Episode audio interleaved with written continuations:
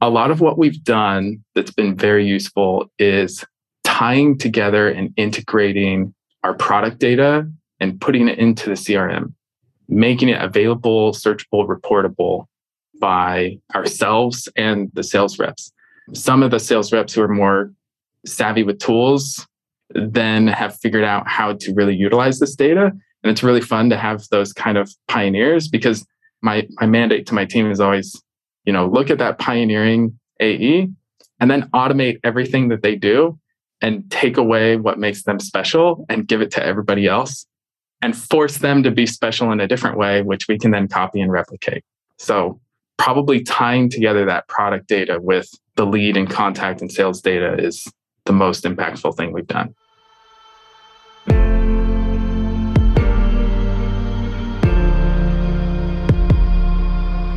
This is Sales Ops Demystified, the #1 most downloaded podcast in sales operations.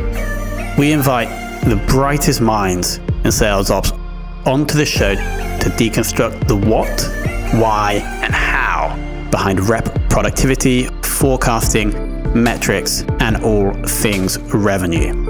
This podcast is brought to you by EFSA, a revenue intelligence platform used to identify risk in the pipeline and score customer engagement, and is sponsored by the Global Sales Operations Association and the UK Revenue Operations Network.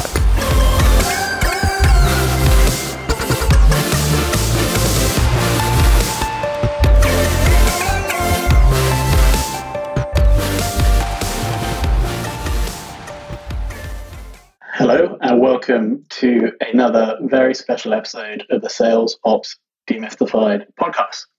Today we're joined by Hank Taylor, who is the VP of Marketing, also involved in Revenue Operations and Marketing Ops for Vercel. Hank, welcome to the show. Thanks, Tom. Yeah, I actually am the VP of Marketing and Revenue Operations. Amazing.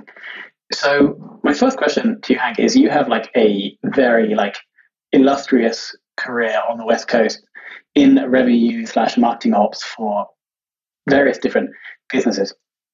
At which point did you decide that the ops function supporting revenue was the thing that you really wanted to do? Actually, very early on, although as you pointed out, I've bounced around a lot. So my first job in tech was at MySQL, which was the first $1 billion open source acquisition. I was just an intern though. I didn't really contribute much, but this was back when lead generation, so lead generation from an intern at MySQL was literally me identifying the fastest growing websites at the time, going to the website.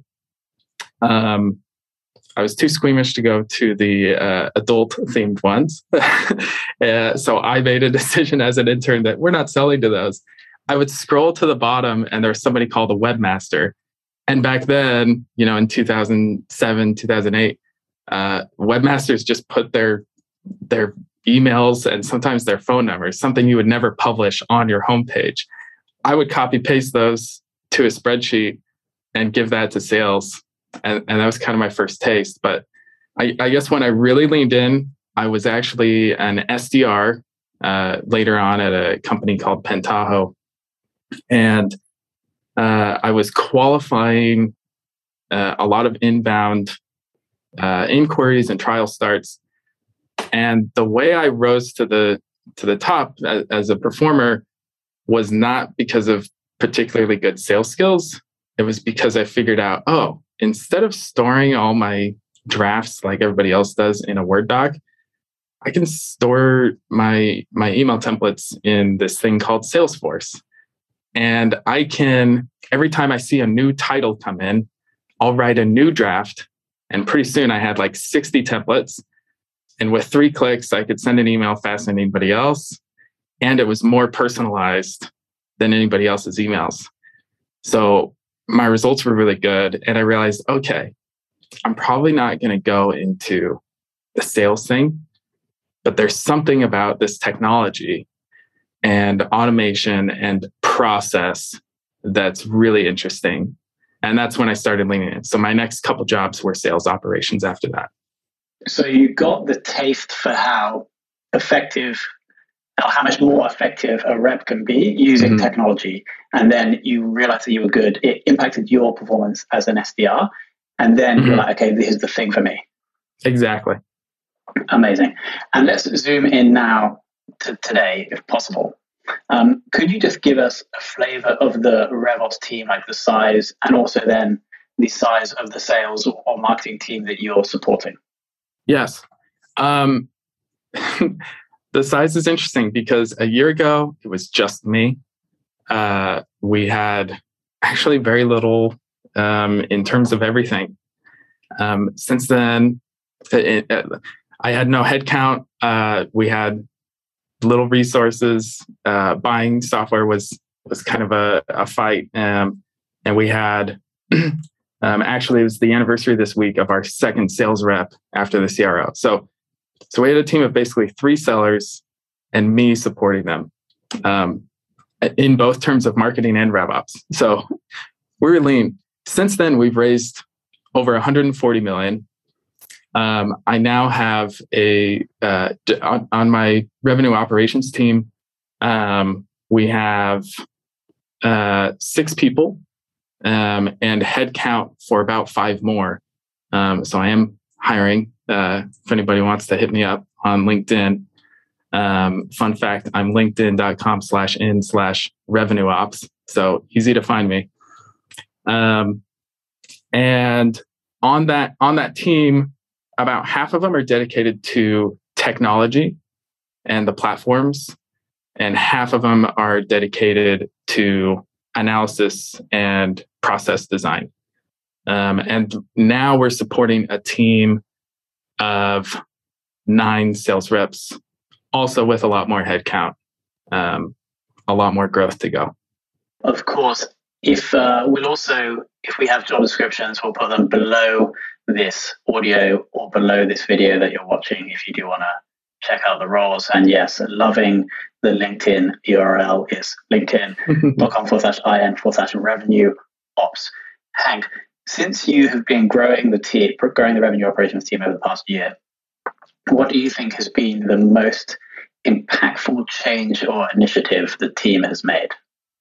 That's a powerful question. So in today's trends in marketing are around PQLs, right? Product qualified leads.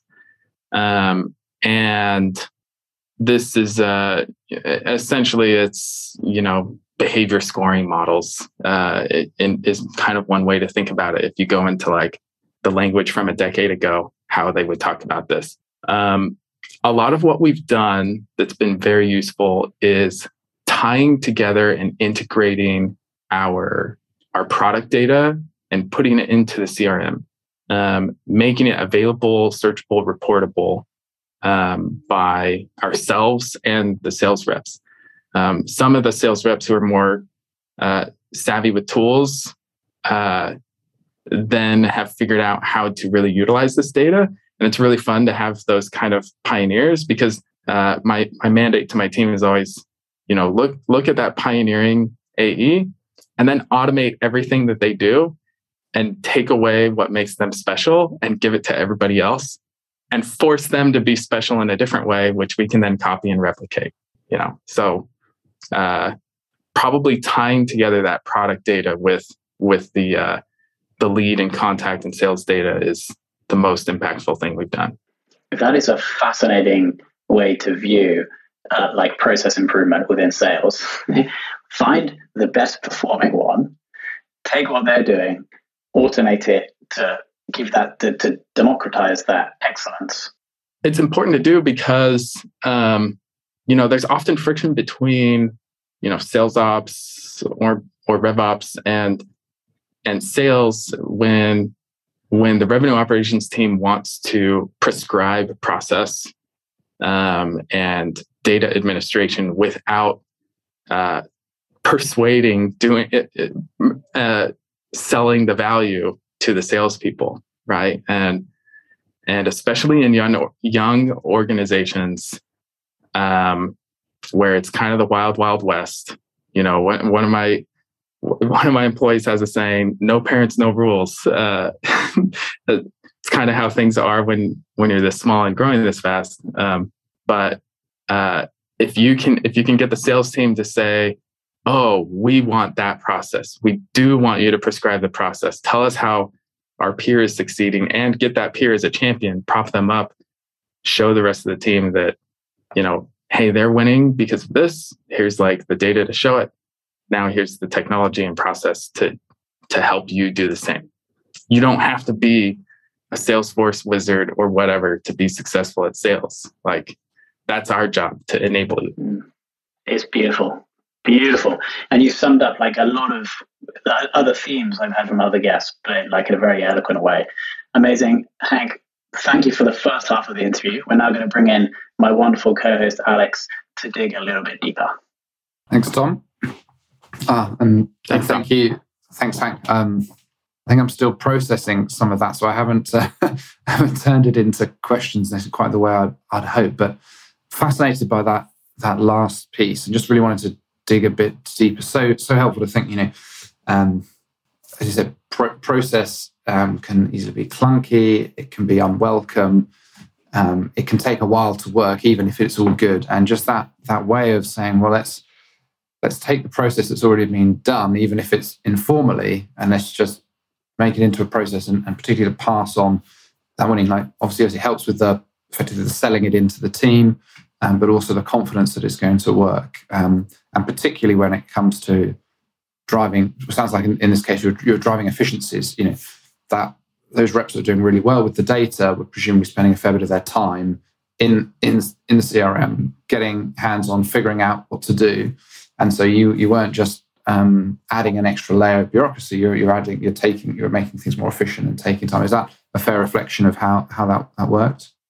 Yeah, and you know, part of it is recognizing as well that, well, hey, not everyone can or wants to do, you know, what that rep who's excelling is doing. And so finding other ways to get that work done, because you still want everyone to have the maximum amount of pipeline and the maximum close rates, et cetera. So, you know, a good example of that might be, we recently started what we're calling the product advocate team. They're essentially technical SDRs who can sift through a lot of the stuff in Salesforce. We have a high lead volume. We have an open source product, so there's a lot of data, and we can't fairly ask every AE to become an expert on sifting through data. We want them having those persuasive discussions. Like, persuasive dialogue is the whole purpose of a sales rep. So that's kind of what we optimize for. Great, that's really helpful. And then the other piece that I was particularly intrigued by is this idea of getting this product usage data into Salesforce, and it seems like a big challenge for lots of people in a number of ways. Sometimes it's not very easy to figure out what actual usage is. Some products make it easier to know. You know, if you're putting information on a web page, a bit harder to sometimes figure out. You know, you've got a view and a click maybe, but the other piece is, when usage tends to be quite complex, because there's so many different things that people are using, how you can put it in a usable format, particularly if that's trickling down to your frontline salespeople, who are presumably going to be slightly less concerned in some of the nitty-gritty. So any tips or suggestions of how you accomplish that, and how you kind of architected that project? Yeah, the tip is, start small. You know, we're still not complete. There's still a lot of types of usage data. Vercel actually has several different products that you can monetize once you're on a paid account, and a ton of other indicating features and actions people can take, and activation metrics. So we focus on the ones that we've intuited are the most impactful, the ones where there are limits that we need to be tracking, you know, so that we can quickly identify without help from engineers as much, on, oh, this team has an overage on, you know, their monthly usage, like they're out of compliance. They either need to, so we can reach out. So you either need to reduce or let's get you on an enterprise plan and get you support, whatever.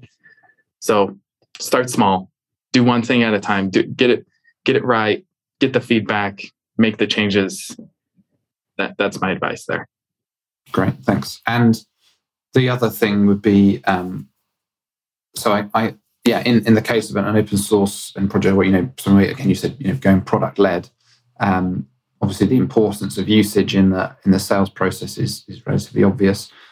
What do you sort of oversee in terms of the customer, you know, success side, and how have you got any eyes on sort of retention and growth once you've kind of really rooted into an account using those metrics? Yes. Our customer success side is really good. I have had the fortune of having a wonderful head of customer success here at the company, who is pretty savvy. And because of my low headcount, I haven't been able to support him too much. He, of course, wants a lot more support, but he's done pretty well on his own. And we've done a lot together to get our data together. You know, we migrated a lot of his data into Salesforce Service Cloud, and you know, now we have a more unified CRM and customer support data.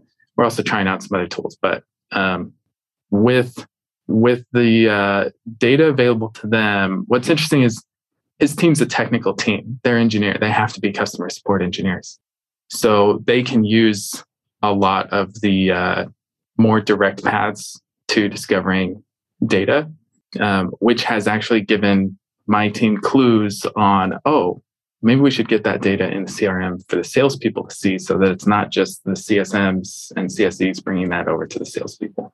And that's helped a little bit.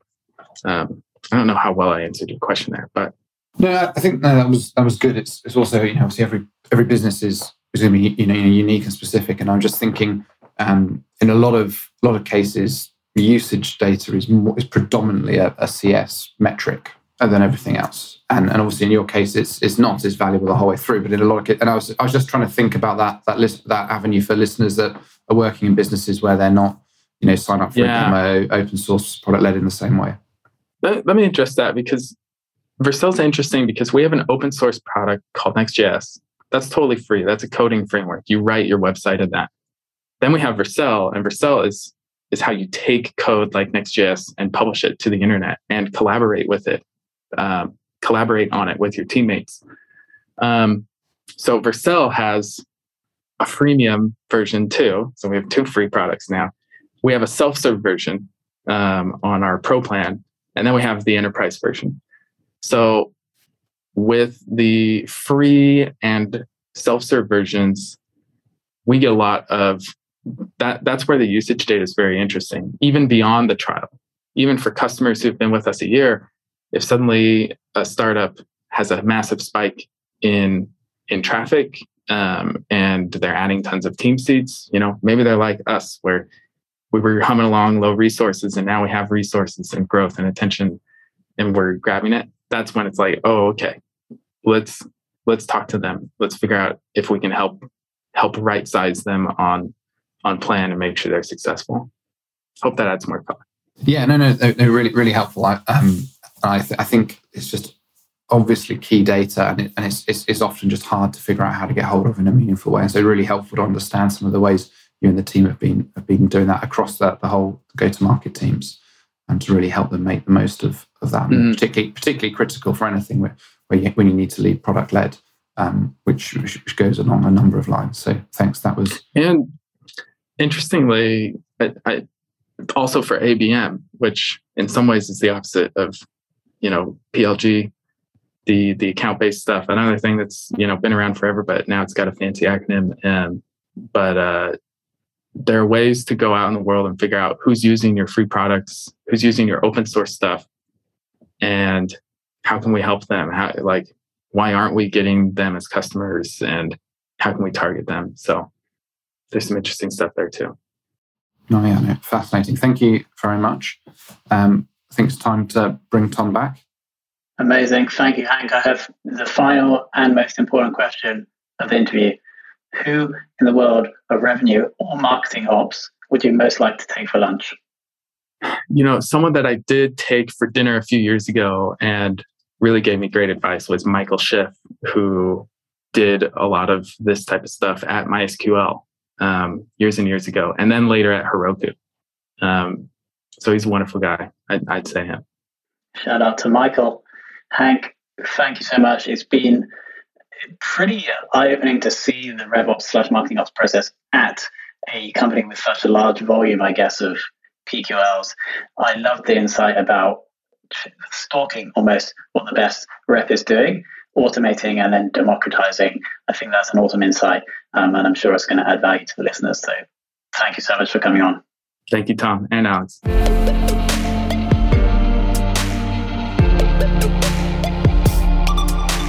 Thank you for listening to this episode of the Sales Ops Demystified podcast. If you are listening on a podcast listening application, then please subscribe, rate, and review. And if you have any questions about the show, if you know a guest, or if you have any questions about sales operations, just hit me up at tomhunt@ebster.com. That's tomhunt@ebster.com.